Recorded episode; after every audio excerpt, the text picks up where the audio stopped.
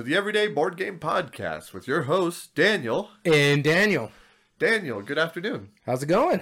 I'm tired of being threatened, so I'm, I'm transitioned to good afternoon now. I'm being better. That's better. Uh, it's closer. It's not afternoon, it's actually evening. But, I'll give you afternoon because technically it is afternoon. yeah, it is legitimately after. Well, I mean, depending on how far you go afternoon, it could be morning. No. No. So you could say, we we live in a time frame that's twelve to twelve, uh, like twelve hour clocks. So you got your and noons, you got your law? midnight. Who set this law? I did. Oh, I see. Okay. Mr. High and Mighty over here. Well, good morning to you, sir. All right. Well, we want to we want to thank you all for tuning in. This has been no. so today we are back with another top eight debate. Our first top eight debate since GAMA Trade Show. So we've had a bit of a break there while we we're covering all the new interesting stuff and you know recovering and recovering from the new interesting stuff. Oh, But also uh, want to make mention about this. This is a special episode. why is that? This is the fiftieth top eight debate. That's right. We have somehow found 50 ways to argue about games, and we're still going, people. and we've only ascended two. That's right. That's right. And we will continue that that process because that means that there has been at least 50 games that have ranked top on our list. Well, 49, 50 soon. Yep. Uh, today will be the fiftieth game. So speaking of today being the 50th game, what are we even debating this time? Today we're doing something sort of something we've already done. We did variable setup, and this time we're doing a variable player powers. Now, let's talk about why this is broken on Board Game Geek because I strongly disagree with the way that it clarified it. Uh, the definition for variable player power is each player has special actions that only they can perform, or that modify standard actions. Right. So let's let's explain this real quick. So, um, when I looked on Board Game Geek just now, there was more than fourteen thousand games that count under that category, and that's because it is so loose that they include games that you start off exactly the same, but later can get a special ability through like a card or Later, anything. yeah. So basically, every game. In fact, let, us just say how it is. Our number eight uh, game Yeah. is Five Tribes. You, the variable player power is depending on which djinn you actually Yeah. end up getting. You know, like a really simple card game that has variable player power, something wild by Funko. you know, like that's because if you win a win a set of rummy, you might take a victory card that'll give you a special power. It's a technicality, but it counts. I don't know. I mean, I get like variable powers, yes, but variable player powers makes me feel like you start the game differently than other Uh, players. Yeah. Yeah. But that's variable setup. Yeah. And, well, it- it's part of variable setup, but no, it's part of the mechanisms because you could do something that yeah. nobody else can. No, no, I don't disagree. I don't like you. the idea that you can buy something that then becomes only yours. Yeah. I mean, no, like, I'm fine with that in a game. Don't get me wrong. I like the games that are on this list. I just don't like that that's considered var- variable player power. I think there's one game you don't like on this list. Probably. And it's not Um, like that you don't like it, it just it's not your cup of tea. Um, yeah. Yeah. I know which one you're talking about, and yeah, we'll get to that when we get to But it. that one does meet the criteria we're talking about. That meets the criteria better than most of the games that are on the list. uh, honestly. no, actually, Um, yes. The o- the only, there's only two on the list that I have that that's a bit of a stretch. Yeah.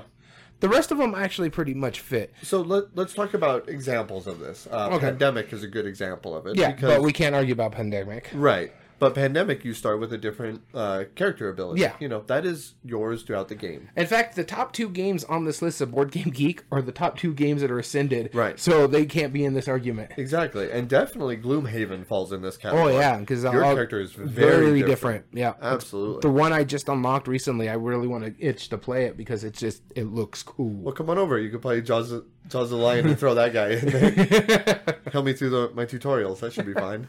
no, we'll probably end up playing it here soon. Um, it's just been busy lately, Yeah, I hear you.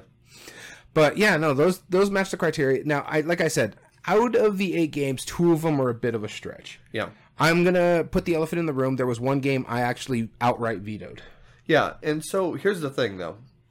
I'm going to agree with you like even vetoing it just on concept alone. So it's Android Netrunner. Now, both sides are technically different players, and But- and you do play differently. Like it, it's better than like just getting a separate ability at the beginning of the game. Your deck is very different. Like the corp feels like a corporation. Mm-hmm. The way that they handle everything, you could either be backstabby, you could either be like very protective of your stuff. You could have like uh like a lot of manipulation, a lot of cool stuff, and there is legitimate variability in that. Yeah. And then same with the runner player. Um, same with the runner player because the runner, their their characters are either super fast, they're very good at getting through uh, the walls, like the the ice blocks. I forget what they're called, um, ice, but they're basically firewalls essentially. Yeah. Um, there, there's a lot of ways you can manipulate it, or you can like as a runner manipulate your opponents. But that's like saying Magic the Gathering is technically Variable player power, yeah. No, you just build a different deck. Yeah. And yeah, you have a separate ability, and and I give it credit because the the two players are different sides, but it's an asymmetric game, and that's absolutely on purpose. And that's completely different than variable player power. Asymmetric. I mean, asymmetric games can fall into this category if yes, you think about like it. root. Root, um, I think actually Root was on this list. Yeah. But that, to me, that's just uh, because they have different win conditions too. That's what changes it as well. Yeah, exactly. I, I completely I completely agree. They're not playing the same game technically. Yeah, because they're kinda every every game own. on this list, everybody has the same win condition. They just play differently. Right. Exactly. So, uh, speaking of our games, so this was a pretty easy list to come up with. Yeah. You know, eight that we both played. Yeah. Um, which is good because I suggested one that like totally did not have enough, and I Five games. I don't even think I would have had enough, but I was pretty sure you would. I was looking at it and I was uh, going through it and I'm like, I don't think he's played this or this or this. I know I haven't played yeah, any it was a publisher, but you know, it's, that's beside the point. We liked the publisher. I don't think we just played enough games. Right, exactly. So, you know, it is what it is, Mm-hmm. But um so you found a nice like broad category that I thought we had done already, but turns out we hadn't. No, we did good. variable setup. Yeah. But this will be a fun one to debate.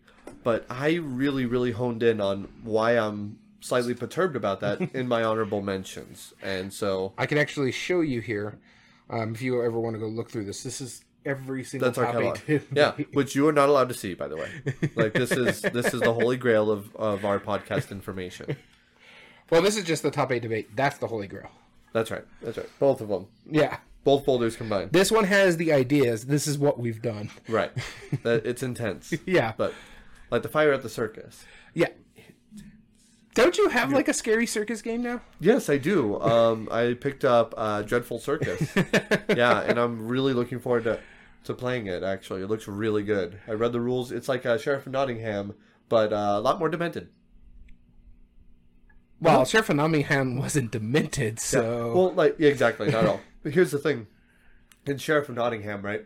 Um, you don't really like when when you offer things to the other player, whoever the sheriff is. You just have to tell him what you're bringing in, but it still becomes yours, unless he confiscates it and you have bootleg, right? yeah. Um, where this game, you're actually bidding on the card that is being offered by the main player, and it's awesome because it's awesome because um, you you hand them a closed box with tokens in it Uh huh. or tokens or whatever you know, and they score in different ways. And the main player who's auctioning it off, they have to open up one box at a time and decide right then and there if they're going to take what's in that box. If they mm. deny it, it goes right back to the player, and they can't go back to change their mind. So it's it's it flips it, but I believe it's a Faidutti, a Bruno Faidutti game, Okay. and it looks really cool, and I love the art on it. It's Honestly, I can't think of how many Faidutti games I've actually liked. Well, maybe that should be a top eight debate one of these days. I'm sure we've played enough. Maybe I kind of avoid Faidutti. I think, but we can look. Oh, we can. Maybe Cathala. Unless we've done that before. I don't know. I don't think we've done it, Cathala. See, now we're just brainstorming ideas when we should be Uh, creating good yeah. content. Yeah. I know we've done a board game breakdown to Cathala, but Yeah. Well, I don't think we've done a debate yet. I'm going through this quickly. He's looking through the tome. Nope. Nope. All right. Well, then there we go. We can do another top eight debate soon. Yeah. All right. In But- two weeks. Beside that, let's talk about our games that we that we have on here on honorable mentions. Let's uh, talk about why we have them. Do we want to start with the people? Yeah, let's talk with the people. Sorry, it's been not- a, it's been a while since we've done a top eight debate. We're Right. a little out of sync here. So we're going to talk about the games that were added in. We posted a poll in the Board Game Revolution group, in Facebook. So if you want to ever vote on future episodes, sign up for that group Because you're our the tiebreaker. They're awesome, and you guys count as a tiebreaker. But we also let people add in their own things, and Comment what they're going to do, but we didn't get any comments. But Yep. we did have some ads. Yeah. And I agree with the first one. You want to tell them what it is? yeah, it's Lost Ruins of Arnak with the leaders, Leaders expansion. expansion. And uh, this probably didn't hit my honorable mentions because you literally have to get an expansion Right. for this to fall into the category. Correct. But I would not play Lost Ruins of Arnax without the leader. I agree. It's absolutely a great job making variable player power legitimately. And- And, and- you all feel very different. Yeah. And you manipulate things in different ways. Exactly. It's a great, almost an essential expansion now. Um, I would say agree. it's I essential, on but to me, either. oh, sorry, go ahead. I didn't put it on my honorable mentions either. I. I agree with it to the extent that I, I think I highly recommend it for people, but it's not an essential for me. right. It's I say you should get it and play with it and only play with it. But Lost Ruins of Arnak was a great game to begin with. So yeah, I mean if you don't want to get it down the line, if you just want to play the base game, more power for you. It's a really good game.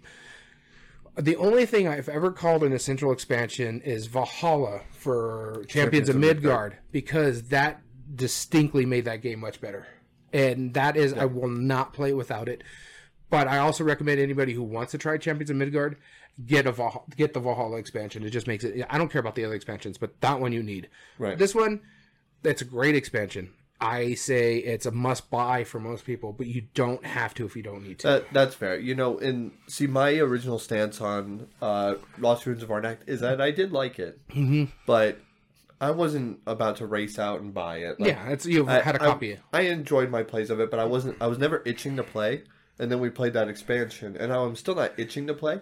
I I definitely enjoyed myself more than any other play of that game. Yeah, so I played it twice uh, or three times. We played it once regularly, Mm-hmm. then we played it with the leaders expansion, and both you and me, who were okay with it. In fact, I had Dune Imperium higher, higher than uh, Lost Yes. Of Arnak. I, I think Dune Imperium might be still slightly higher, just because I like the battle system in it more than like the exploration in Lost Ruins of Arnak. Okay. But the leaders really put it on there because I think it was like just Yeah. outside my top 100. I think this puts it in the top 20 Wow. that Wow. expansion by itself just and i played it uh, with i completely taught it to a new group who played it and just put the leaders expansion in didn't mess with all the new stuff just the expan- or the, the leaders and they adored it they really really loved it so Yep, that's all it takes, really. Mm-hmm. Yeah, I like it when, I I mean, it's like almost too obvious to include variable player setup in Yeah. in expansions, unless the game is kind of like honed in for that. yeah no i get it and a lot of people do uh, tend to do that too but Yeah. I, I just think uh, it, it's a great expansion in fact if that's the only expansion they drop for lost ruins of arnak i'd be fine with it That's fair. That's very fair. All right, All right. let's talk about the next one that was added in. and this is twilight imperium fourth edition and we'll talk about that later Okay. All right. Well, this is awkward. And the last one that was added in. Oh, uh, that was by Scott and Kevin, who added Lost Ruins. Scott added in TI4, and Jamie added in uh, Tsukuyumi Full Moon Down. Have not played it. have not played it. I own it. You can see it right above my head over here. Yep. Um, It's been up there a while. and I've unboxed it finally. Oh, okay. It's completely unboxed and ready to play. It's just, it's a chore to read. It's one of the more harder games out there. I do Yep. want to get it learned. I have the um, play mat in the closet over here. Yeah. So I'm looking forward to getting that to the table. And I would agree, it does have variable player powers because as I was going through all of them, those um, player characters that you can do play completely different. And they all have their own personal goals. So that's where, where it falls with me, where it's the variable player power or asymmetric. You know what I mean? Right. But yeah, that's what the people said. And they didn't add any comment. This is just me stating where to find it. Cool. Perfect. So now let's talk about our honorable mentions. Sounds good to me. As always, I have our coin of doom ready to flip. Let's see who begins. Daniel. Hey, look, it's me. And when I mentioned we're going to talk about Twilight Imperium 4th edition, uh, that would be now. Oh, That okay. is my first honorable mention here. That so, Why do we even delay it at this point? exactly. Uh, I really enjoy this game. I f- have the expansion uh, right over here somewhere. I do have to get it to the table again. The only the only issue with this game is that it is a bit of a chore. It's like uh, you can only play it once a year, if day. that. Yeah, because it's going to be the only thing you play. It can. Uh, we played a three-player game of it for the first time play for everybody, and it took us six hours. Ooh. And that's a three-player game. I heard people do in three, four hours because there's not as much going on. Right. And then I've heard people play like a six-player game of it and get it done in three hours, but that's all they play. Um, Right. They don't really play any of the other games like I have on my shelf over here. Right.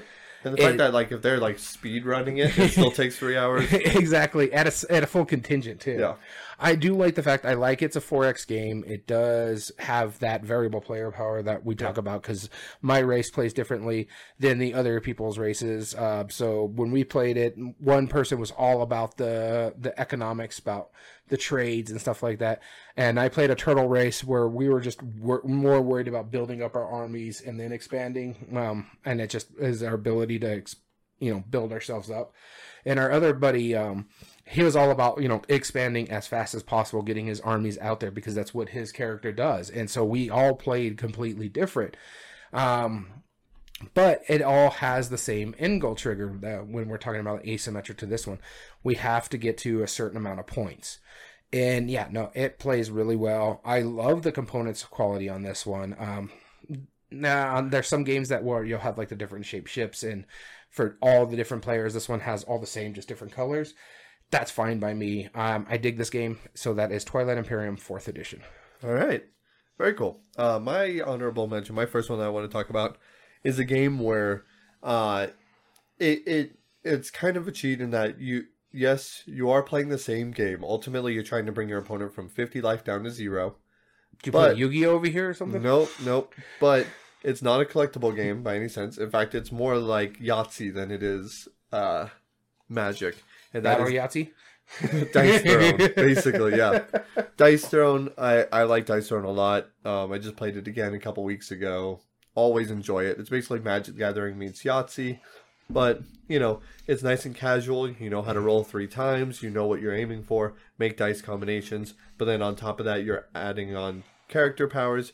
Your everybody plays completely differently. That's one thing that was really matter. It's still the end game, con- same end game goal that I Yeah, aim for. Bring your opponent from to zero life first. That's all you gotta do. But the gunslinger has bullets that you're pulling. You have people or characters that have you know different familiars with them that summon things. Um, I had one. I had the character. I forgot what the character's uh, name was, but it basically had a wolf companion. Oh no, a tiger companion. It was a tiger companion, and you could have the tiger companion jump in front of attacks and basically like you know get knocked out and then start healing over other rounds. And so you can't heal yourself, but you can definitely heal your your, tiger, which never gets knocked out. Okay. So it's kind of like a variable shield. It's super cool. All of them work really well. Um, I haven't found a character that I thought was more or less balanced than others, but really I've had fun with every character I've played. yeah, I, I really need to play this again. I really enjoyed the first play of it that I've done. I, Yeah. I am in. Uh, I, I liked it so much when they put the Marvel license on it. I backed it right away. Oh, it was yeah. an instant back for Yeah. me. And the only reason I didn't is because I don't care about Marvel, but I'm yeah. glad you do. So, speaking of backing, uh, let's get off topic. Uh, I'm going to say this on our podcast. Oh. Damn it, Dom. Oh, yeah. I ended up backing um, the uh, Sleeping Gods. Oh, really? yeah. yeah. Our mutual friend uh, likes to do that to us, where he shows us, you know, the most expensive Kickstarters that we're really excited about. Yeah. I would have been happy not knowing about half of the ones he tells us about. Exactly. You know, ignorance is bliss sometimes. Yeah, exactly. Man, does it hurt. It does. Sometimes. And I knew it was on there, and then he showed that like you can get everything. I'm like, Right. I really want to play Sleeping Gods, and Yeah. so and then I know um, uh, one of my game groups they love Ryan Laukat games because Right. we play Above and Below. We played uh, Near and Far, or we're gonna play Near and Far as one of our next one. Um, so when I saw that what Sleeping Gods is, uh, yeah, I was like, okay, because we're almost done with um, Harry Potter, and we're almost done with the initiative, so we need to start something new. Yeah, that makes sense. I still need to play more initiative. Absolutely. You ready? Yep. All right. Our number two, you'll start us off. And let's keep it up with Fantasy Flight. And this one was on the list, and I kind of agree with it. Um, this is Star Wars Rebellion. Oh, okay. I was close. Which one did you say? Android Network. No, I'm just no, no. I chose to veto that one. Yep. I don't remember it, but Star Wars Rebellion. This uh, you feel completely different. Um, But this is along more lines of the asymmetric side of things. I did want to mention that as well because you do have different goals. The, the Empire wants to destroy the Rebel Alliance, um, but the Rebel Alliance wants to get the plans and you know thwart the Empire. But it it's one of the best um, thematic games that I've played. And it's the largest two-player game I own. I know it says two to four. No, it's the largest Don't you two. lie to me like that, Fantasy Flight. yeah. How dare you? No, because I don't like the the fact that the four player game you have to split up. Like, so one character just runs the the land armies, and another character runs the space armies. It's like, why? It, it's like how technically The Alchemist was like a five-player game. Yeah. one player's like just has the- all the yeah. puzzles and not Yeah. playing a game. Yeah, no, it just it's a two player game. It's a it's so big that the entire player board is two uh boards.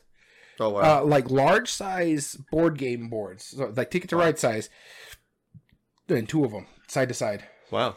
It is massive. Get all these beau- uh, pieces out there. Um, the Empire looks like the Empire stuff. You got like the Star Destroyers, the Death Stars, and stuff like that out there.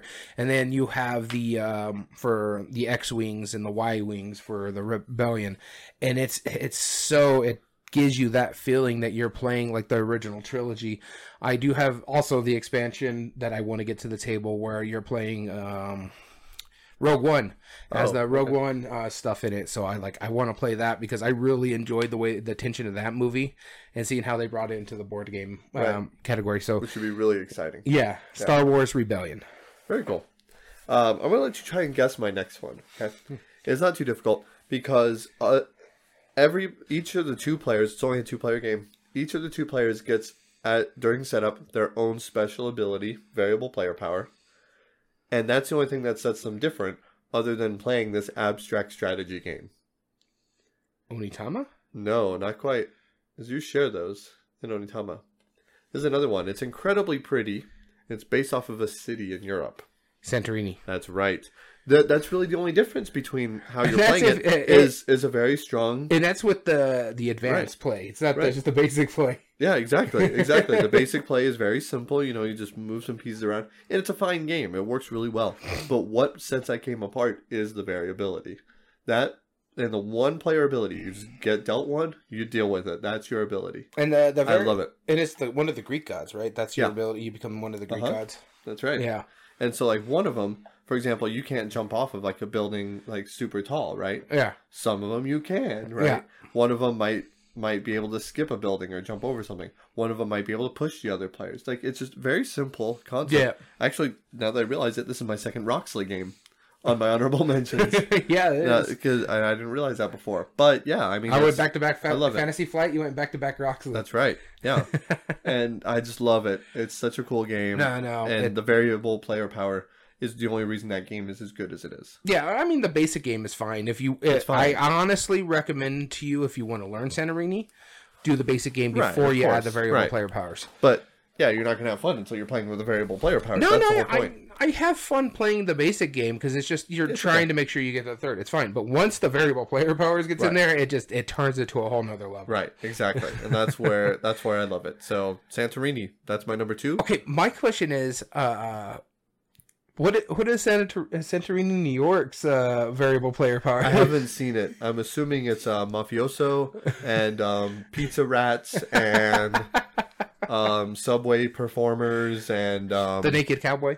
yeah, and then people jumping from skyscrapers Yeah, uh, yeah. Okay, that just got and dark. moguls. I, Like, I mean, I I don't say know, oil I just- barons, but the, it kind of the makes sense with Santorini, like Wall the Street Greek guys, moguls, but yeah. uh, New York Well, I mean, the name doesn't make sense either. either. Yeah, Na- Santorini, New York. Yeah. All right, moving on to our last one. And our last one, I'll be starting us off. So this last one, believe it or not, is not by Roxley, but I will let you also try and guess this. First off, it started off as a game from the 80s, where, where it definitely had variable player powers. Got rethemed with a license, and I feel like this IP is what sets it above and beyond its original counterpart, and why the variable player powers are so so necessary for this game. So it's something in the '80s, and now as an Mm-hmm. IP. Yes, it didn't have an IP before. Um, not even sure. Game of Thrones, The Iron Throne. Oh, cosmic used to be encounters. Cosmic Encounter, yeah. And so, first off, that it's a game about Actually- shrewd negotiation, but every player is very different. That's the whole gist of the game. Cosmic. Encounter is the seventies. I'm pretty sure 80s, but we'll we'll, we'll check later. But um, either way, Well, while one you're of us talking, is I'm right. gonna go look about it. All right, well that's that's fine, because Cosmic Encounter was a game also very heavily based on variable player power. That's how you win or lose is by these shenanigans that you do. And the Game of Thrones universe needed something like this. It is all about negotiation. All right, I stand corrected. Ninety-seven or seventy-seven. Seventy-seven. Almost got you there. Um, but Game of Thrones needed something where it's like you're shrewd negotiating. You could just straight up battle each other. You have all these. Oh, they but have the board no game. character. Yeah, but that's diplomacy with extra rules. it's all that is. You know, and it's fine. I, I say that lovingly because I do like. The It, is a really good game. It's just, But oh. yeah, I nobody will ever play it ever again. Um, and but the Iron Throne, this is the most true, um, absolutely the most true iteration of the Game of Thrones license on a game, in my opinion, because you are straight up like, hey, why don't you work with me? Let's let's spread our influence into into the castle. It's like, no, you don't want to. Okay, well, I'm going to stab you in the face because I can. Like, Yeah. I No, love it. It's no, so I get good. it. I get it. It's not even my favorite Game of Thrones game. Yeah, the only the only problem that I had with it, and this is honestly, the base game came with only five of the seven houses, and you had to buy the expansion to get the other two. That's stupid. But it is Fantasy Flight, so yeah, they do that all sense, the yeah. time. Yeah. But no, this this game is fantastic where it was. I'm surprised n- not enough people are talking about it. Some Well, that's like, "Oh, because it's it's it's a re-theme of Cosmic Encounters, and Cosmic Encounters got uh, too much love for right, and it has a million and a half variable player powers, where really they just kind of refined them to the best. ones and speaking of which, uh, the we're talking about like how Fantasy Flight does it. They did it with Cosmic Encounters too, where uh, because it was originally Avalon Hill, I want to say um, I maybe I know Mayfair did one. Mayfair version. was another one, I think. Uh, but they was the had like version. several um, expansions or just uh, alien powers. And Fantasy Flight like released like the first five, and then just released two or three per expansion to just to catch up. And it's like, I get why you're doing it because you like money, but Right. come on. Come on. Like put put fifty in the box. and Yeah. Make it the ultimate edition, right? But that was my uh, number one honorable mention. Game of Thrones: The Iron Throne and with my- the expansion. Mhm. And my number one honorable mention is a game I just recently played. I saw it on the list, and I'm like, yeah, I'm gonna put it on here. The- Sushi Go Party. No. Sorry, I'll stop. the variable player power um, is at the start of the game. You have a what is it? An empire, a different empire for each player. I think it's what it's called. And uh, this one is "It's a Wonderful World." Okay. And so I like this game so much. It's a simple drafting game. It uh, it basically makes Seven Wonder obsolete in my eyes. Mind you, there's like sixty other games that did that too. Right. Yeah, we were just discussing this right before. Yeah. Uh, you finally played Seven Wonders, Wonders Architects, Architects. and it's like Seven Wonder. It's it's like the sliced bread joke. like I used to have a T-shirt that said "sliced bread surpassed by nearly everything since 1922." Yeah. right? Because everyone says best thing since sliced bread. Well, all of these games are the best thing since Seven Wonders. Yeah, uh, especially when it comes to by all of it. drafting. Yeah. Uh, I I thought this was a, a great game. Um, I didn't do too well because I was like I got I focused on this one thing that just didn't work with my player powers, and so now that I'm gonna, I know it, I am gonna play it better. But I just had fun. Be like, I did the thing that I held the card. There was only one copy of this card in the entire deck, and I built it. It didn't do me any good. But you had it though. I had it. No one else had it. And so, because I played the Aztec Empires, I'm more about like war and exploring ruins and stuff like that. Whereas I was focused more on gold and um, Mm-hmm. Yeah. Other stuff. So, but it was a great game. I had a good time playing it. I liked it so much. I went out and bought two expansions Right. that I could find. Um, I wish uh, they would bring it back with Kickstarter. I would get the big box stuff um, Sure. because I really loved our friend's copy of it. Just because how this comes with like the little bowls for everything. Though I did see on uh, Board Game Geek they have um, like the generals and the financiers. They have the um, they're like the wingspan, the and the upgrade. resin. Yeah, Yeah. they look really Geek Up nice. So yeah, Geek Up bits. I'm gonna end up buying those. But Yeah. yeah, so this was uh It's a Wonderful World. A great drafting game. Plays quite simple. It's funny because you were hesitant when he was like, "Oh, we could knock this out in 30 minutes," and we knocked it out in 30 minutes. Yeah, I I am hesitant because well, playing it previously with new players, it does tend to take a little bit longer because there is a lot that you could Yeah. like kind of get Well, heady with. But no, we, we did. Yeah, and the thing about it is, I came into it not blind. I had already watched Yeah. uh, how to play, how it worked, and so I'm like, okay, I got an understanding already Right. what it is. So once we started playing it, it's just like, okay, I'm gonna take this, move this, gonna take this, gonna move this, and keep going. And like, okay, I'm gonna build this. Yeah, there was I'm times where you that. drafted faster than me, and I had played it before. yeah. And I'm like, I'm gonna take this because I'm gonna use this uh, to the trash. This way I can get the Mm-hmm. component. I want to build this because it'll help start building me up on other stuff. So Right. yeah, it, it was the fact that I already came into this knowing what I wanted to do. yeah, And so for me, this one was a great game. It's a wonderful world, and this would just missed out on our top eight debate. I Yeah, think it was like barely. yeah, I think it was like number ten or eleven or something like that. cool deal. All right, well then that means that we are going to get into this debate. Uh, before we do so, let's talk about how we do how we run the debate and what all of these coin of doom, cup of doom category things that we've been talking about, and why we try to make take our bias out of this debate. The first thing that we do is we have a series of criteria, five specifically, each with three sub criteria, because we have way too much time on our hands. And we argue arguing. way too much. That's right. and so this was simply just uh, originally we used to just debate these five points, and then we we we got lost in translation a few times Yeah. because of what we intended for them. So first one, ease of play.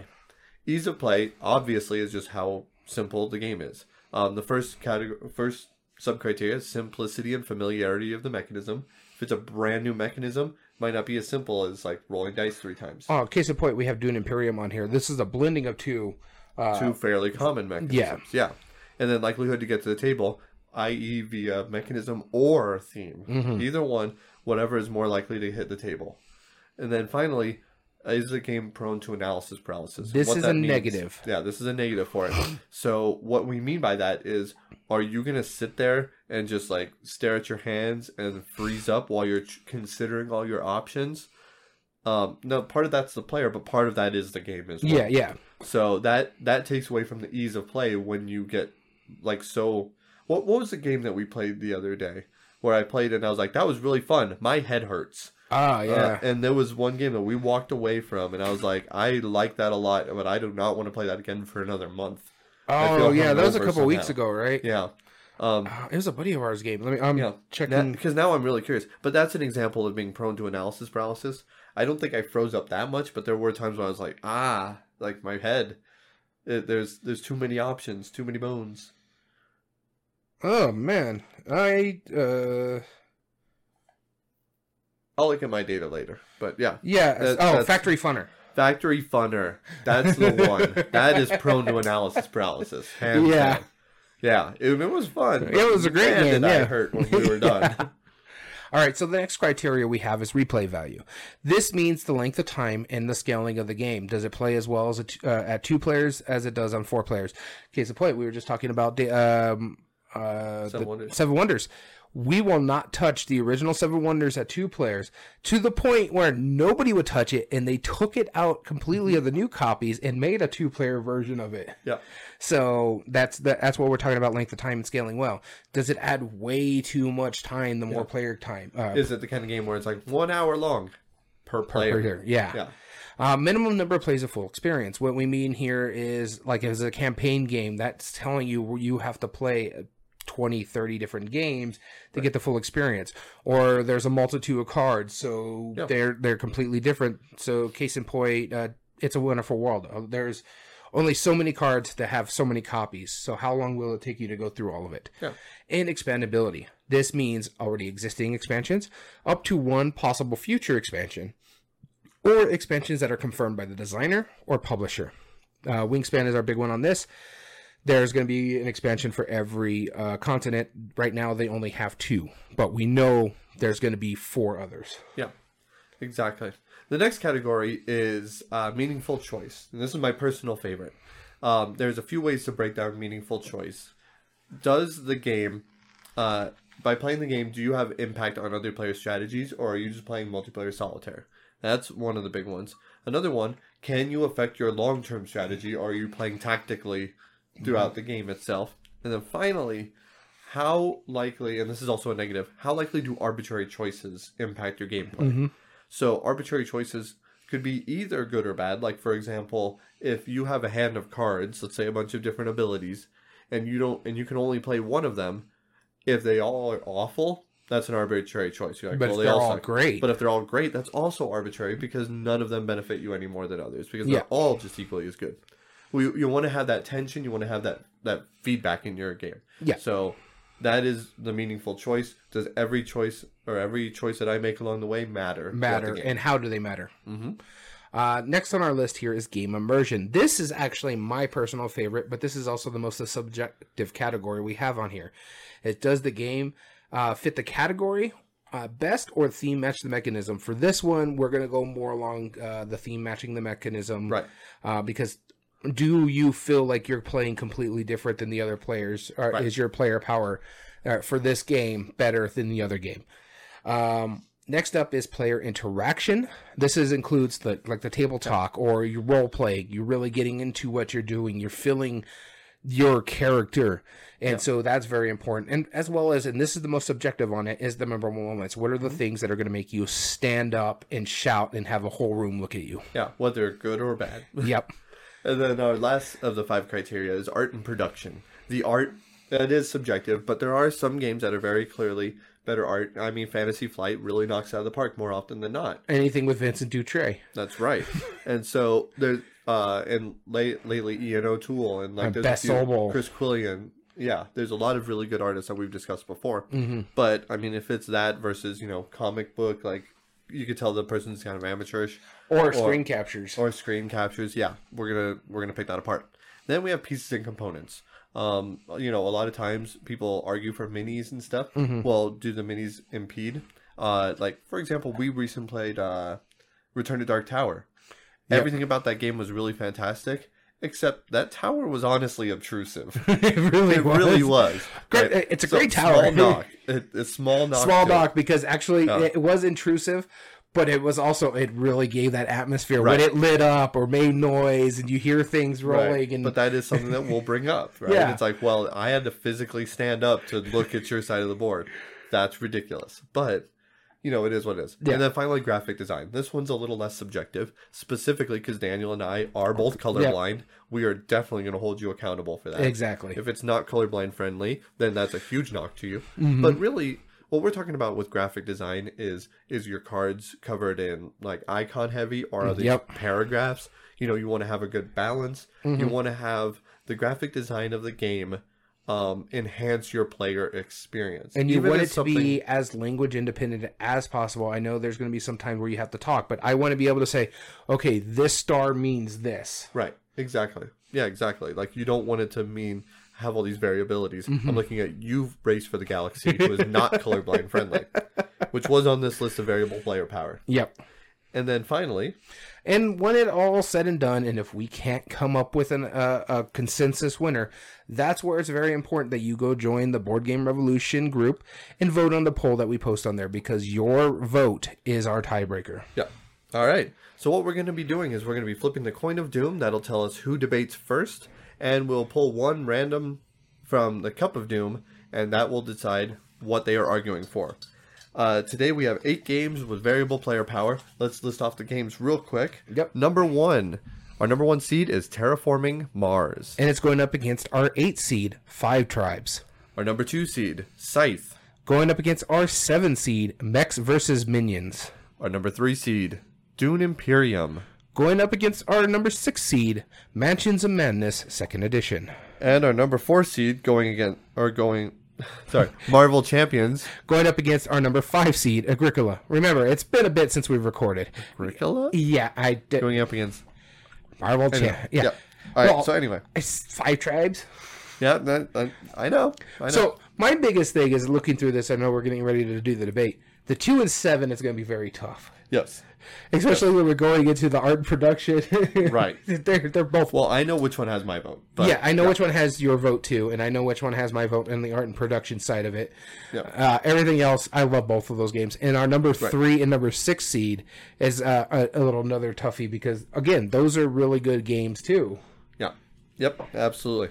So uh, let's start off with number one seed Terraforming Mars versus number eight seed Five Tribes.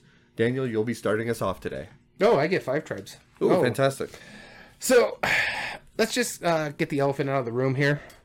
Five tribes, when it comes to variable player power, is Yes. not winning that category at all. In fact, so much to the point that I say we just straight up give game immersion to Terraforming, Terraforming Mars, Mars, I which agree. I don't say as a thematic game, Yeah, but compared to Five Tribes, yeah. It, and the big thing is, we talked about it at the top of this that when we or originally we're talking about this, five tribes is the djinn powers. If you get the djinn, it really changes you. Other than that, you're just doing the Mancala mechanism. right?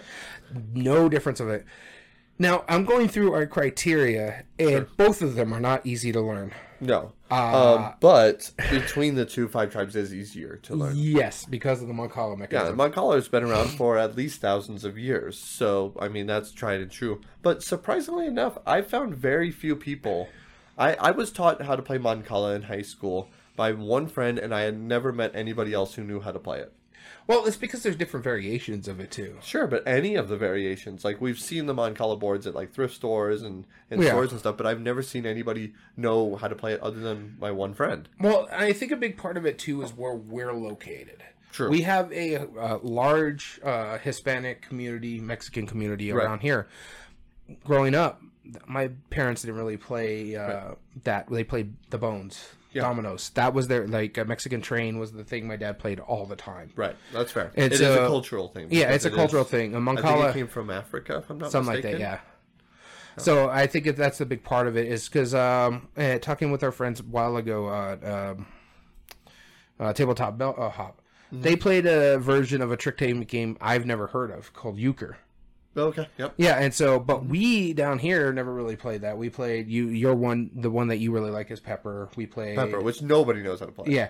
Uh, also, my me and my family used to play Rummy all the time, Yep, or uh, sure. Mm-hmm. Rook was another one they played a lot. So it's just it's a cultural thing. Yeah. So, but yeah, Mancala mechanism is real simple. Right. Um, when it comes to the likelihood to get to the table on the ease of play as well, I think that is uh, Five Tribes. yeah. Uh, Absolutely. it, Days of Wonder, beautiful art. Yes. Don't get me wrong, Terraforming Mars is not a pretty game, but it's a good game. Yeah, it's fine. Yeah, and it's an exciting thing. Yeah, it is. It is. Uh, uh, your corporation's terraforming Mars, and Yeah. it's cool how you're doing it. I love that thing. The one thing I think terraforming Mars wins is replay value. Both of them yeah. are long games, Uh-huh. but uh, the fact of the minimum number of plays of the full experience, there's a ton of cards Yes. terraforming Mars, Yeah. and none of them are the same. I, I agree with everything you say. I don't think it scales as well. I mean, the five tribes I do feel like can be done a lot quicker. It's I wouldn't call it a long game. I would call it medium length. But Yeah. I don't disagree with you. I do agree. replay value definitely would go to and Terraforming also Mars. because terraforming Mars expandability, Right. it has five, six expansions, something like that, plus the big box. So there is a lot going on there. Right. Uh, the one thing that really gets to me is I, I'm going to say Five Tribes wins art and uh, art and production hands down. yes, hands down because even with the big box of the 3D printed pieces Sure. for the, it's still ugly as sin. it's not Yeah. a pretty game. right. Uh, but the one that gets to me, so we basically have a two-two tie. It comes down to ga- uh, meaningful choice. Yes, which um, they're both strategic game. I I feel like the card play in um, Terraforming Mars is a little more random.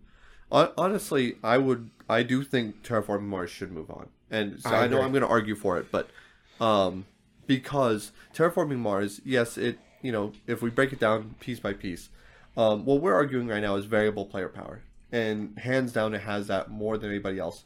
Even with even if you take an account for the djinns, like every card you play, there's a lot of very unique cards in the game itself. So you you start off slightly different with your corporations, you end very different. Differently, yeah. You know, and that's what I think is the you know, the the basis of what we're arguing today. And that's why I think regardless of break, the breakdown, I do think Terraforming Mars should move on. Yeah, I don't disagree with you. Just because the big thing is uh, the way we're talking about it, like you were saying, Yeah. you do. Uh, unless you're playing the basic game of Terraforming Mars, it plays differently because you have a different corporation. Right. Mm-hmm. You have different abilities. One corporation's really good about steel and Right. being able to get.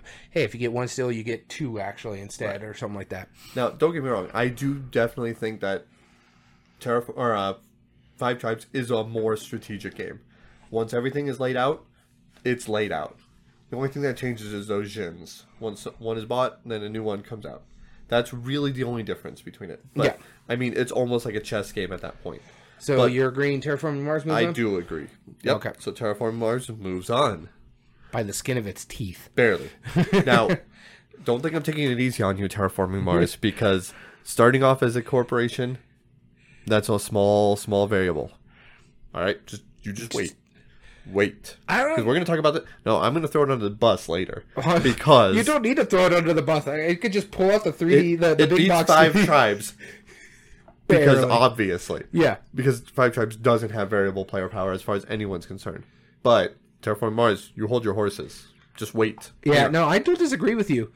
Uh, because you don't have to throw it under the bus because of the th- the playing uh, uh, variable player powers. Right. You could just throw it under the bus because it's ugly as sin. That's true. That's true. That, well, that's like kicking a dead horse, right? yeah, pretty much. All right, so the next one here is Scythe versus Mechs versus Mi- uh, Mechs versus Minions. And I'll be starting us off on this debate. Oh, I hope to God you get Scythe. Oh, I can argue either one. Yep. Yeah, that's fine. I. Why are you laughing? You you know I like Scythe. I actually know like Scythe quite a bit. you do like Scythe. I just laugh because you finally got your Grail game and you can't argue it. You're right. You're not wrong on that. No, um, what makes this so cool? So, Scythe, yeah, it's first off super variable. That's the theme of what we're talking about today. Variable player powers. Every one of the countries or whatever character abilities that you do, the boards are completely different on how they work. Mm-hmm. And you are working towards the same goal. You're basically trying to get a certain number of points by utilizing your abilities. I, you know, one of my honorable mentions was going to be Tapestry because that unseated Scythe for me as far as uh, Stonemaier games, and I feel it's the same idea because I really like how Scythe took, you know, an essence of like this mega epic war game, condensed it down in a really refined way, and made it so that you are able to use your player abilities to your benefit. Even if you're not very good at the game, you don't feel like you're taking out taken out of the game because of how you've played your character. You are succeeding in whatever that character is trying to do. And that's what's the most important part. So mm-hmm. for example, if my character was just trying to like, you know, build up structures like in its home area, I'm just like I'm making this up on honestly, but yeah, yeah, yeah, I'm but you get the idea. Is that even if I lose the game, I still felt like I am completing the objective of what I am aiming for. yeah. And so that's a really big thing. Um, if we had to break it down, because I feel like we'll break it down a little bit, I, a couple of quick points I want to make out. Art and production, obviously the art goes to Scythe. I mean, because there's no doubt Oh, about yeah, that. the art's the art is phenomenal. Pieces and components Pieces is components is Mechs vs. Minions, yes. So both of the games have really decent graphic design. Yeah. So honestly, I think that That's a push. should be a push, right? Yeah. Um, but they're both very strategic games. There is a little more random in Mechs vs. Minions, but and here's the thing: Barely. they both take on an intimidating factor. They're easily two of the bigger games that we have in this debate today. Oh yeah. However, with the repertoire of um, Riot Games making Mechs vs. Minions, you have a lot of leagues, League of Legends, and and uh, the video game community that know that Yeah. willing to go into tabletop because of that. And that's that's another thing that we don't often talk about in our debates No. is that like what is the community impact of these games? Yeah. Scythe could never do that. Like Scythe didn't come from a background that that Oh no, Riot no, did. I don't disagree. yeah. Yeah, has done it, but Yeah. not with Scythe. So Scythe. likelihood to get to the table on that Alone, level of yeah. that's like royalty, right? Yeah. That's like oh, uh, like for example the and they're still producing it too. yeah, so the the Elder Scrolls game, you know, when that comes out, uh, uh Skyrim, the board game, that alone is going to pull in a lot of massive gamers that have never been Yes, in tabletop the- the- before. The, thing is with Mechs versus Minion, and I agree with you on that. I don't agree with you when it comes to Skyrim. it'll have people look at it, but because of that price point, uh, people might not True. play it. Whereas League of Legends were selling Mechs versus Minion at a loss. They Yes. were it was like what ninety dollars. No, they weren't selling it at a loss, but they weren't selling it as like so the difference is when you sell stuff in a retail, right? Like if Mhm. I'm a publisher, I'm selling something at a quarter of what the retail is. So if I have a $20 game, I'm selling it for $5 to go into distribution. yeah, That's because that that difference um, has to be made up by the distributors selling it, and then you have to sell it at half of MSRP to get it in stores because they have to jump it up the other ten Mm-hmm. Yeah. and take a chance on your games. Riot never had to do any of that. well they didn't they sold it direct Directly, only. yeah. So when you bought Mechs vs Minions, you got it from Right. Riot. Yep. So they were able to take a game that would normally be a two hundred dollar game on the shelf and sell it for less than a yeah, it was ninety. Yeah, Absolutely. Uh, it's funny because our, our friend Board Game Geek was just talking about it on one of his TikToks, Uh-huh. and he was uh, mentioning the fact that because you have to get it from Riot, is Gamehead why, Geek. yeah, Yeah. Gamehead Geek, yeah, uh, that you can make it so much easier to do it because you're Right. buying it directly from them. Yep, and they have the customer base to pull it off. Too. Yeah. most companies can't do that. And I don't disagree with you. It's like when you were talking about Skyrim, that price point is what's going to scare people Yeah, off. This will. one you can just buy directly for ninety dollars. exactly. So yeah, no, no, no, I don't disagree with you. Um, that it for Scythe or uh, That was it for Scythe for now. Okay. So these are either one are like super easy to play, but I think Mechs versus Minion is just slightly easier. It is Uh, the, the cooperative nature. Yeah, of the it is- cooperative nature of it, um, the simple coding of it. So it's like, okay, this this is what my character is going to do, Mhm. and you can understand it based on the cards. Mhm. Uh, so ease of play, simplicity, I think goes to um, Mechs versus Minions. Gotcha. Replay value. Now, Now- this is interesting. yeah. because it's it's a campaign game. Well, the thing is, Mechs vs. Minions. length of time and scaling well, I think goes to Mechs versus Minions. Yeah, Mechs versus Minions plays a lot. Um, I can play a four-player game of Mechs versus. uh, Mechs p- caps at four. yeah, I can play a four-player game of Mechs versus Minions quicker than I can play a four-player game of Scythe. Though Scythe can hold up to six players. Right. I don't recommend it. We played a six-player version of that. and No, you really shouldn't. Yeah, it was it's- long. Yeah, Um, but minimum number of plays for the full experience. Now, I agree with you. It's a campaign game for Mm-hmm. Mechs versus Minion, but it's like 10 chapters. Yeah. That's fine. give or take. Yeah. That's fine. Scythe has the Rise of Fenris expansion Right. that makes it a campaign game as well. Yes, you're not wrong, but you have to get an expansion to do it, Yeah, and then uh, which is a weird little caveat, right? yeah, yeah. but uh, just the base game alone, you have the encounter cards Mm-hmm. that uh, you have a lot to go through, uh, the war cards that Mm-hmm. play do differently. But I will give replay value two out of three to Yeah. Mechs versus Minions. Okay. Meaningful choice.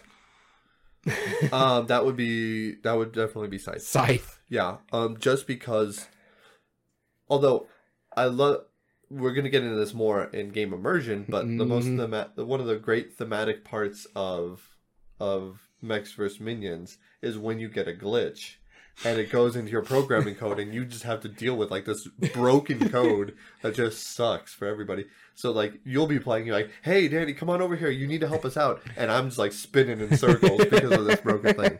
Right? It it's awesome. So So no, I don't own Catan. yeah, and So- nor is it on this list because it doesn't have variable player powers as far as the beginning goes. Yeah. base game. Uh, so I agree with you that that is actually funny when it comes to memorable moments. Mhm. In fact, I honestly think Mechs vs. Minions going to move on as much as it pains me because you know I'm a Stonemaier fanboy. Right. The game immersion, uh, Scythe and um, Mechs vs. Minion fit this category Yes. really well. The each character plays differently in Mechs, uh, and each player does something different in Scythe. So I think it's a push there. Right. But the player interaction and the memorable moments goes to Mechs versus Minions because That's it's just the the shenanigans as you mentioned it, where like I I would help you guys d- take care of this Right. bomb, but I have to spin in circles. I'm falling off of a cliff here for some reason. I'm not sure why. So yeah, It- I I, it's so fun. I don't disagree with you. So Mechs versus Minion moves on. Fantastic. All right. Our next one will be our number three seed, Dune Imperium versus our number six seed, Mansions of Madness, which oh boy, we've debated before, haven't we? Oh, a lot. Yep. And you'll be starting us off today, Daniel. All right, let's go into the Cup of Doom. And thank you for your uh, comment, GM Dandy Drew. And I get Mansions of Madness. Of course. yeah, but I have to argue Dune Imperium, Well, which no, I would honestly prefer to argue Dune Imperium just because it's something new. I'm willing to offer a gentleman's trade. No, no, let's let's stick with it. Okay, so Mansions of Madness is it, there's a reason why we've debated it so much. Why it's so highly voted. It is a good game, and there is variable player powers. Yeah. Um, your character that you're playing is completely different than another character that you're playing. Uh, someone else is playing. So you have your own special ability that nobody else can do, Yep. unless you have like the eighth uh, version of that character. It meets the criteria. it does. Uh, outside of that, it has a lot of immersion. It has great components, so it's it's going to be tough for Dune Imperium, especially to go up against this game because there's a reason why it's a juggernaut when it comes to our top eight debates. In fact, if I remember correctly. It went up against Pandemic Legacy Season 2, and it could have been um, It almost almost ascended. champions. Yeah. So, yeah, I, I don't know what I can add that I haven't already said about this game. Yeah, listen to almost any other previously previous top Podcasts, yeah. Forty nine of them to choose from, and probably half of them have Mansions of Madness in it. So I'm not going to belay the fact um, it's a good game. We'll go through the criteria when you get your uh, say about Dune Imperium. Okay. So Dune Imperium, yeah, I mean, it, you're the one who introduced me to this game. Mm-hmm. Uh, I do not know anything about the Dune universe. Let me just make that clear right here. But I did enjoy it. I do like the combination of deck building and um, and worker, Worker placement. Um, there are a couple parts about the game, like uh, the different resources that I'm sure had I known the theme or the source material, It would have better, fit better. yeah, like, Like salt spice. or spi- yeah, spice and um, other things. Uh, it was a spice. Salt is a spice. Um, it counts. No, Um, because salt isn't. Well, you could have pink salt. well, there you go. So what I'm saying though is that uh, you know a lot of that was unfortunately lost on me, but I don't feel like I was too taken out of the game. Yeah. I, I felt like I was able to function. Um, here's my argument though. When I played Dune Imperium, I didn't like it any more or less than uh, Lost Ruins of Arnak, which we talked about earlier. But both of which I was kind of like mediocre on. Yeah. You know, um, and that's including Dune Imperium's uh, variable player powers. Yeah, it's deck building. That's really where the variability mostly comes in. Yeah, because you'll have. Well, no, your variability comes in from uh, when you get your signet ring out Yeah. of your deck, because Right. uh, whenever that's pulled, you get to use your power. Uh, which, if you're one person, that does something different than the other person. That, That's that's, true. the main variable power. That is true. Yeah. Um, and that part I liked about it. I thought it was really cool.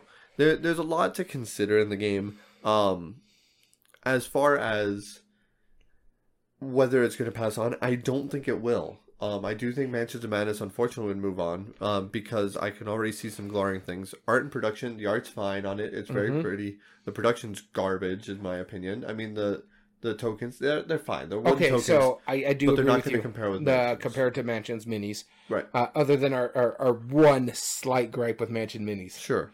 the stupid. Yeah, yeah, the token The little itself. peg that But they gotta go onto. The app is developed better. Everything else. Well, there's not an the app for art- Dune Imperium, so Right, well, that's true. It- so definitely, it's better, right? At least we don't know that yet. I'll have to check that later. No, but it really, I mean, the app is well produced. You know, Yeah. it could either make or break the game. Um, I feel like you're more immersed in in that hands down.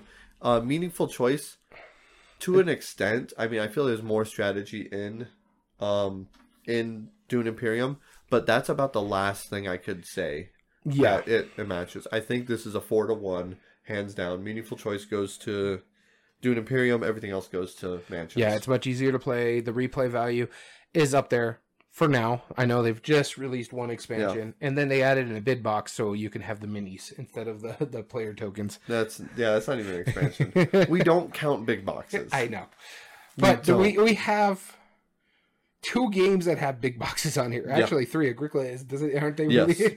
I'm pretty sure. Yeah. Yeah, which is dumb. That's not an expansion. I mean, unless you include some expansion material, but like even space base, I have ar- I argue against the expansion part of the big box because it adds up to seven players, and that's about it. yep. Yeah. So I don't. I don't know. I digress. I think Mansions moves on. I don't disagree with you. All right. Our next one, last one of the semifinals, is Marvel Champions versus Agricola. All right. Daniel, I'll be starting us off on this one. And knowing my luck, You'll get the one that you don't like. well, yeah, I you mean, don't hate it. Hey, look what you get. okay.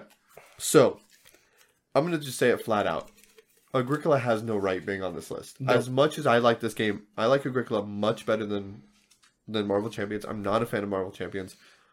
I don't think Agricola has any right being on this game. Yeah, because I can't even think. I don't know why it's on this list, but I think we were the, discussing Yeah. it's the buildings. There are certain buildings you can buy that would be explicit to you. Mm-hmm. That's it. That's that I can think of. That's variable player power. So Unless there was an though- expansions that add something different that I don't know Yeah, about. this is one of the few that I'm just gonna flat out say I think champions, uh, Marvel champions should move on because I think that Agricola, while technically is part of the list, should be voided from this. Well, I agree with you wholeheartedly. I'm going through the list here. I think Champions is a bit easier to play because I remember the first time we got Agricola and we were like, I don't know. Champions is there's a lot of extra learning- yeah. upkeep and there's a big learning curve. I wouldn't say it's necessarily easier, but I wouldn't say Agricola is harder. uh, replay value? Uh, I mean, obviously champions. Yeah. Yeah. Yeah, big time. Uh, Agricola does have a lot of meaningful choice, so I'll give it that. But the game immersion, art production, I'm going to go with Marvel Champions. Art and production definitely Agricola, yeah. I mean, disc is discs is people. Come on, Mm. yeah. So let's move uh, Agricola- Marvel Champions on. That was an easy one. Yeah. because both of us were looking at it like, okay, sure. Yep, yep. I mean, just a gentleman's veto right there. It's the, and and I really do love Agricola. I could make an argument for Agricola. I really could, but I mean that's a pretty sound argument. I, I will agree with you that uh, Agricola is a very good game, Yeah. but not for this criteria. Right, exactly. So let's move on to the semifinals. Terraforming Mars versus Mechs versus Minions. I Ooh, already this know will what be a fun one. And you'll be starting us off. Please get terrible. I get five tribes. Five tribes. Something done messed, Messed up. up. Yep. Yeah, okay. Uh, You saw it live, Uh, so this You is it. technically be Terraforming Mars because Mechs versus Minions in here. So I got Terraforming Mars. Because Terraforming Mars and Five Tribes. Almost the same game. Honestly, Right. I'd be more than happy to say Mech versus Minion moves on because again, Terraforming Mars, great game, meaningful choice. I will give to Terraforming Mars Yes. much more than that. But the game immersion, art and production, uh, the likelihood of getting to the table, and I'll give uh, uh, replay value would be It would still be Mechs versus Minions. uh, Because of the campaign mode. I mean, yeah, like yeah, yeah. You get minimum some- number of plays for the full experience. yeah, there's no expansion, but it scales better than Yeah, so replay value would Yeah. be uh, Mechs versus Minions, just because the the it gets two of the three criteria. The expansions, however, Terraforming Mars gets. yeah. Yeah, it gets the expansions, but that's about it. All right, so Especially if you count the big box, which is still smaller than Mechs vs. Minions base box. Let Yeah. me remind you. All right, so that was an easy one. about as thick, but not as Right. long. And now the next one. This is one where we're actually going to have to break down. I feel, but Yeah. this is Marvel Champions versus Mansions of Madness. Fantasy Flight versus Fantasy Flight. That's right, and you'll be starting us. And now you'll be argu- arguing Carcassonne. I get Mansions of Madness again. All right. I mean, you do like it quite a bit. I do like Mansions of Madness. I don't own it. What are you doing here? For those of you who just saw this live, he just pulled out like four post-it notes. What? No, uh, You're drunk. Go home, I am home. sir. Okay. Well, all right. Let's continue. Uh, so no, I didn't pull Mechs versus Minion out of the cup when I pulled put the other two in. Okay. That's what it was. Uh, but uh, so I have to argue Mansions of Madness. I've talked about this at nauseum over the last forty nine episodes, probably half of them. Uh, I think it does get art and production hands down because one, it's got the minis, it's got the pieces and components. I think you can get upgrade stuff for Marvel Champions, but uh, it's Marvel Champions is a card game, so Right. it's not really that important. You have a little bit of tokens The art is great in Mansions of Madness as well as uh, Marvel's Champions. Uh, I like the fact that Marvel Champions they didn't do like screen captures. They Right. kind of made it comic booky, but they made it their own rather than Right. drawing from comic books. which is awesome of them. Yeah, and then but Mansions of Madness, man, I, I don't I don't know about you, but it creeps me out sometimes with some of those creatures. it's it's Yeah, dark they're they're pretty terrifying. and it, it's really good uh, how they did this. Uh, other than that, I think uh, Mansions of Madness is going to have a hard time. Um, I do say there's there's a bit more meaningful choice in Mansions of Madness because you're driving it, whereas in Marvel's Champions you're drawing cards, and so you're hoping you get something good. Yep. Whereas you have to make smart choices. And so if I'm a character who doesn't really do good, do good investigation, maybe I shouldn't go do that puzzle over there. Maybe someone else should. So it does a lot of that. Um, Right. But when it comes down to the other ones, we're gonna really have to break it down. Replay value, hands down, is Marvel Champions. yes. Yeah. Well, yeah, no, it's uh, because it's not when it comes to just the Right. minimum number of plays. Their, Uh, their expansions are beyond. Yeah, well, there's just also they add more in those expansions because you have like these right here. I have one on hand. It's a scenario pack where you're just adding more bad guys and stuff like that. You knew you were arguing that today, sir. No, I no. You, uh, before the podcast, by the way, he actually took those off of his shelf and sat them down there. It's like No, we'll be it. needing these. sitting on my shelf. I was showing the only thing I took off my shelf This is, is the the X Men United. I was showing him the. Sentinel mini. He brought that down. I saw it right there. He he explicitly off- said, First off, I wouldn't bring it down off the shelf because Marvel's Champions is down there under on the bottom of the shelf. I'd have an- to lift it. I would have to raise "It's it up. a it's a phrase. This means you took it from said shelf where it was clearly before our podcast No, I did not. They've been sitting on my desk since uh, March. for this day alone." We've argued Marvel Champions before then too. and every time he bring, so, but you get the the different scenario packs, so they're adding more villains and more stuff going on there. So I think the minimum number of plays, it's because it's a living card game. It's just going to be infinite until they decide, yeah, we're done with it. right, exactly. Um, and then also the expandability. That that's where it gets it too. It's just Mm-hmm. it's. I don't even know how many packs there are. There's enough source material for sure. Yeah, there's Mm-hmm. so much out there. Um, that honestly, this is tough for me. I think Mansions of Madness is going to move on, but we'll see. All right. So now I have to argue for Marvel Champions, which, by the way, you did a great job for me. Uh, no, Marvel Champions. But I'm just no. saying, those are the only And- two I think could win. It and- wins. Right. No, I, I don't disagree because Marvel Champions. The the reason I disliked it. Well, first off, I'm not a superhero fan, so that's that's one thing. But I can normal normally put that aside if it's a still a fun experience. Like for example, uh, Marvel United. I quite liked that game. I thought it was really fun when I played it. Um, may not be as thematic, but when I played Marvel Champions, I loathed it. There was it was not fun. It it had no fun.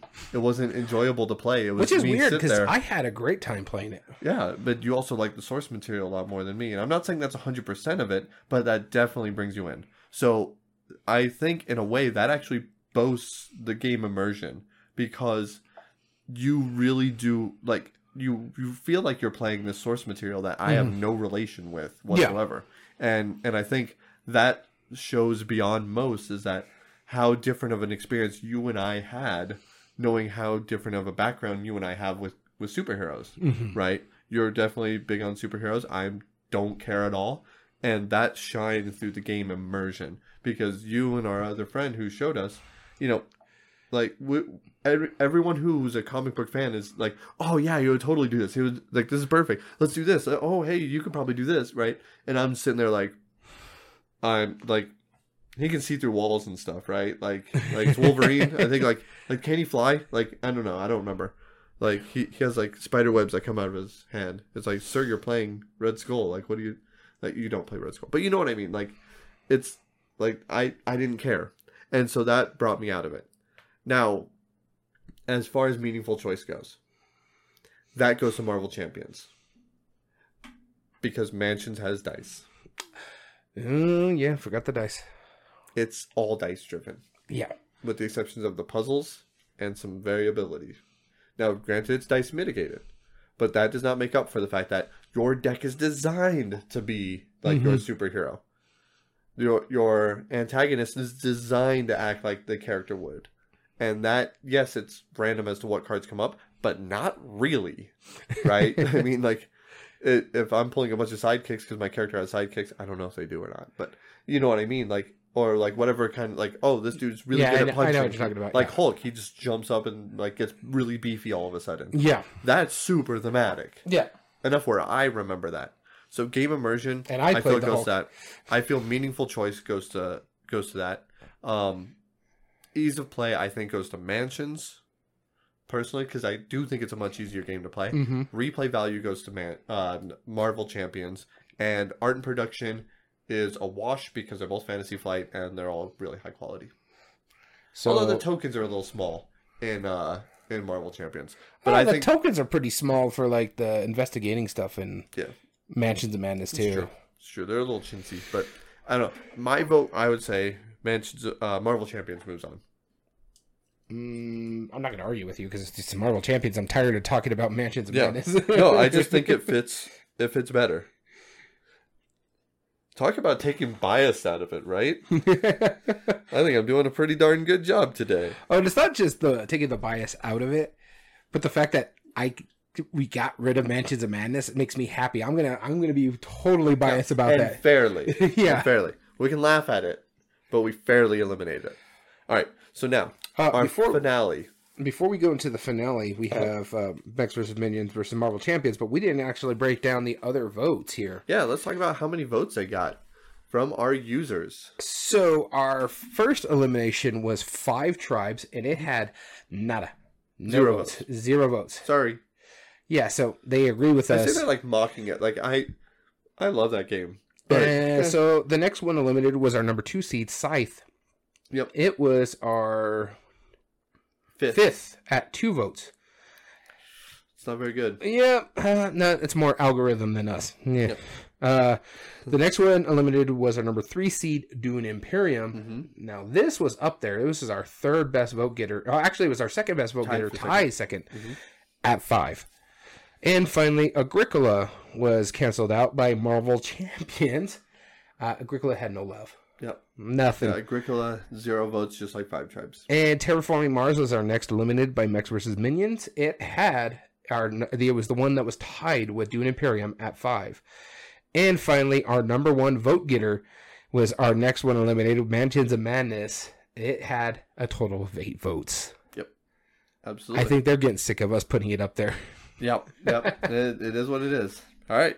So now our finale. Once again, we do we put away the coin of doom. We put away the cup of doom because we do not argue for sides. We already did that multiple times. We simply break down the different criteria. Um, Daniel, there is one that I think immediately sticks out to me. There's one that sticks out to me. Is it art and production for you? Yep. Okay. I think we both agree Mechs. Mechs vs. Minions has better art and production. Oh yeah. I mean, the art is probably a bit better in in. There's another one that actually- but the production sets it above and beyond. There's another one that actually jumps out to me. Uh, Which is replay value. replay value, really. Mm-hmm. Um, hmm. I'm assuming you're arguing for Marvel Champions. Yeah. Okay. I I don't totally disagree with you on that. I, I, think I do it's because- disagree with you just slightly. Uh, my thing is, is with the the length of time and scaling well, that's Mechs versus Minions. Yeah. But the minimum number of plays for the full experience and the expandability alone gets it. The expandability, yeah, that that definitely does. And then minimum number of plays, I'd say was would be a wash in the base set, just Yeah. because you only have a few characters and you have a few a few antagonists, a few villains, and like some scenarios. I would say it's probably on par with Uh, the campaign, honestly, uh, but still, with the first uh, big box expansion, Mhm. that changes things. Yeah. But we're arguing base. No, But it's I in think- replay value. I and- think realistically, replay value with with the base game alone is probably about ten plays, which is the same number of scenarios.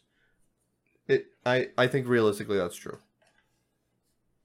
trying to think how much was in the base game. I think it was five characters in the Yeah. base game, three villains, Yeah, plus uh, different schemes. right. So since you're playing, since I- you're playing fewer players,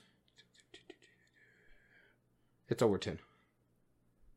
Five different players, or five different characters, uh-huh. three different masterminds or villains. who right? have- No, I know that would be fifteen, but you're not playing as a one-player game. We were playing with other players. Well, even at four players, you're Right. still I think it'd be five times the number of scenarios, which as there's more than two scenarios. three. There's three scenarios. So okay, 12. so fifteen. Yes, math. Five villains. Three uh, three scenarios. Okay, yep. Yep. Superheroes aside. That's better than Mechs vs. Minion. They only have ten. Okay. I don't disagree. Sir, we're arguing the same side. Okay, I agree with that. Okay. So now it comes down to meaningful choice, ease of play, and uh, game immersion. Honestly, that's really tough. I not, none of those really jump out to me. Let's go ease of play. I think that's going to be the easiest to determine. Simplicity and familiarity of the mechanism. Okay, programming is pretty straightforward. hmm Um, the problem I have with Marvel Champions is I don't think it's easy to play It's not. because I don't disagree with you. and sure they're both cooperative, so that's a plus, right? Yeah. Um, like I said I, before, what I do, I have to say this about Marvel's Champions. uh huh. I do like the fact that it's a cooperative uh, Yes. collectible card game. You don't Agreed. really see a lot Agreed. of those. Um, but it suffers from the same thing that a lot of collectible games do, or living card game, whatever you want to call it, is that there's a lot of terms that are game specific. There's a lot of variabilities that you have to consider. Like, and for example, Magic the Gathering, every set that comes out comes with mostly a new mechanism. You have to learn a new term. And, and Marvel honestly, Champions does the same thing. Mhm. It's like, ooh, this one has taunt. Like, what does that mean?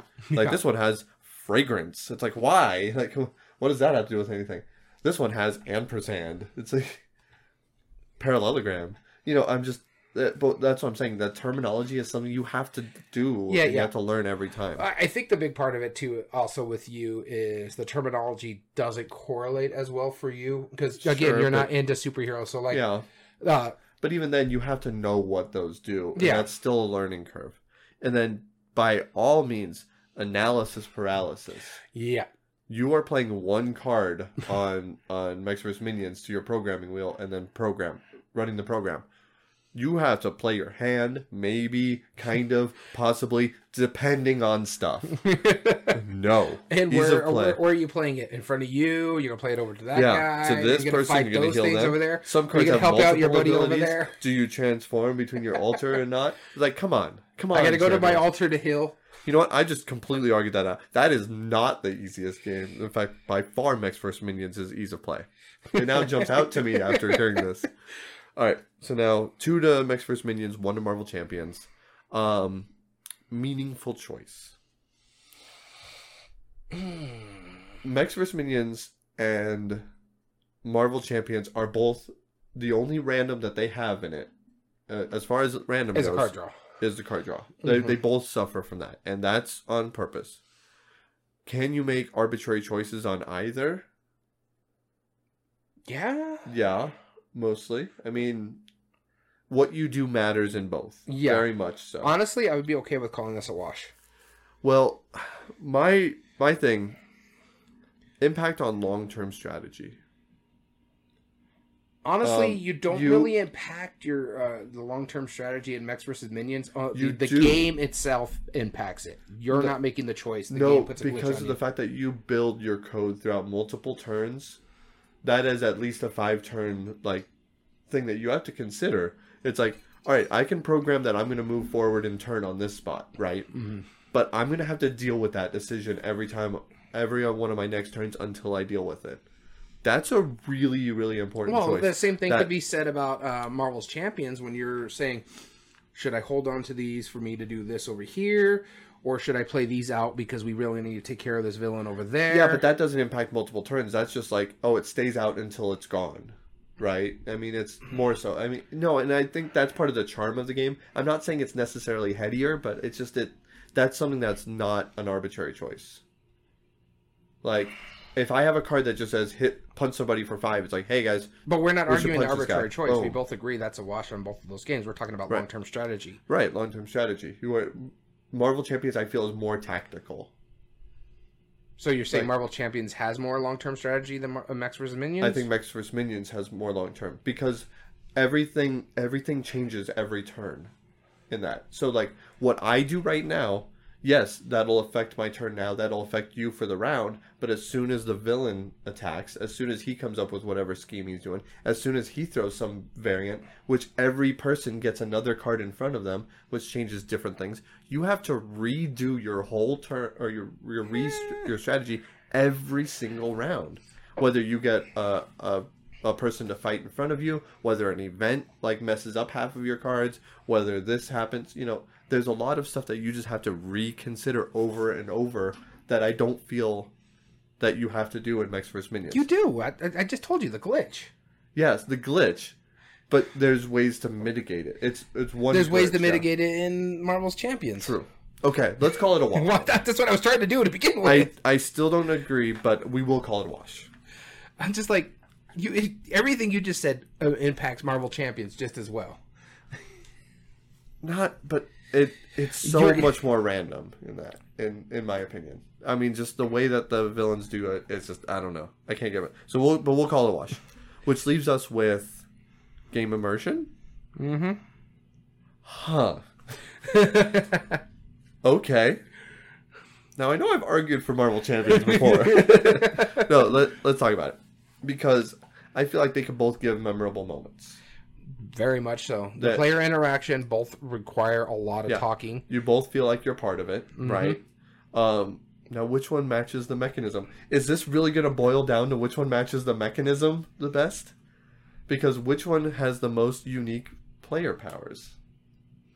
That would probably be Marvel. Yep. That would be Marvel. In fact, definitely be Marvel because your whole deck is your variable player power. Wow, that's close, isn't it? It's a tie. It's a tie, so that means it breaks down into fan vote. Even though, if Mechs vs. Minions, if you would have agreed with me, even though it would have won. What's the tie say? By a one vote vote difference, Marvel Champions is the winner. All right. Good job, Marvel Champions. Honestly, I thought Mechs versus Minions would have won the vote. Yeah, I I mean, I understand why it didn't. I mean, it's cult of the new still. Uh, True. Not saying uh, Mechs vs. Minions is old, but comparatively, it's at least twice as old. yeah. In Uh, 2020. I'm shocked where that went. I thought Mechs versus Minions was winning hands down. Well, you know, it's our game. We can argue it. Let's let's change it to No, Mechs vs. it's already Minions. happened. All right, that's right. We took our bias out of it, and uh, Marvel Champions won fair and square. So this was an interesting podcast today. Yeah, no. Uh, I never thought I'd be arguing so favorably about Marvel Champions before. I mean, in all fairness, that's that's our job. right? Yeah. that's what we get paid the I big just bucks I for. just found it hilarious that the one game you really Yep. disliked on this topic, yes, it's my least favorite one- game, hands uh, down on this. other than the ones that really don't fit this topic, Right.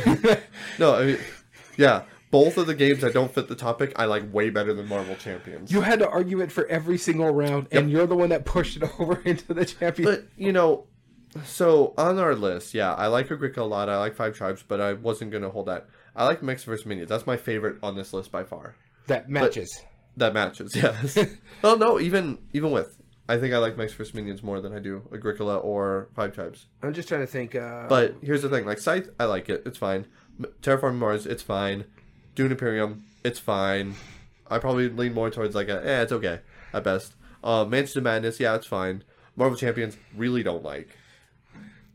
So this, this, I wasn't as invested in variable player power, apparently, yeah, in this argument. But yeah, it's so it wasn't that it's like, oh well, you definitely hate, like you definitely hate that one. It's like I don't, I I dislike it the most out of them, but yeah, overall, it ended up winning. Yeah. In fact, I like most of the games on here. Um, honestly, my least favorite, I would probably have to say, ooh, that's tough.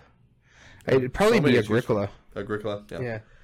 Yeah, we just need to play it some more. I think. Yeah, yeah. I just it- think I it's very playing it. hitty, and honestly, I, I I do enjoy it for what it is. I feel like it'd be a really fun two-player only. We Like, played maybe- it two player originally. It was Caverna that we played with the full contingent. That's right. Hmm, that's a good point. Oh well. Yeah, it was a bit heavy though. Yeah, it it's really just was. there's a lot going on with it. I, I enjoy it for what it is. Um, in fact, I just realized that for Uwe Rosenberg, I like his smaller games more than I like his big games. I do too. I do too, actually. I mean, I like them both, but yeah, I, there's something about the way he does smaller Well, games, like, like Bohnanza, Bohnanza. Patchwork, all of those. yeah, those are really good games. There's some. He always throws a, something really smart into the mix with it, and that Mm-hmm. Heck, when the he bigger did- games are just big and he, when he did games. Patchwork Doodle, that was a great game. Uh-huh. It was. It's like, why, why, why do you make these big giant games that make my Right. brain hurt when you do really good small games? Wait a minute, was Luna Nova on this list? It was no, it wasn't. It was on wasn't, no. Yeah. So I was about to say that does not count as very. All right. Anyway, that's beside the point. We hope you enjoyed listening to the podcast today. If you ever want to join us live, uh, like GM Dandy Drew, thank you for chiming in. Um, if you ever want to join us on a live episode, you definitely can. Stream us at twitch.tv slash everyday board games and by all means please follow us there so you're notified when we when we Go uh, broadcast and Yeah. go live You can also find all video re-uploads on YouTube at Everyday Board Games 2020. And if you like what we do, there are three things you can do to help us grow on that platform. Subscribe if you're not. Like the video, and comment down below and tell us your thoughts on the subject. As well as all audio versions can be found on most podcast platforms under Everyday Board Games Podcast. This includes Spotify, Google, Amazon Music, and Podbean. If you ever want to get in contact with us directly by either just wanting to say hi, enter in future contests, or just give us ideas for future episodes, clearly 50 top 8 debates, we're not slowing down. But we could use some help. Yeah. Email us directly at everydayboardgames2020 at gmail.com. As well as you can get in contact with us on our official Twitter account at EBG Podcast. So we want to thank you so much for tuning in. As always, I've been your host, Daniel, And I've been your host, Daniel. And we want to thank you for listening to Everyday Board Games. And remember, every day is a good day for board gaming.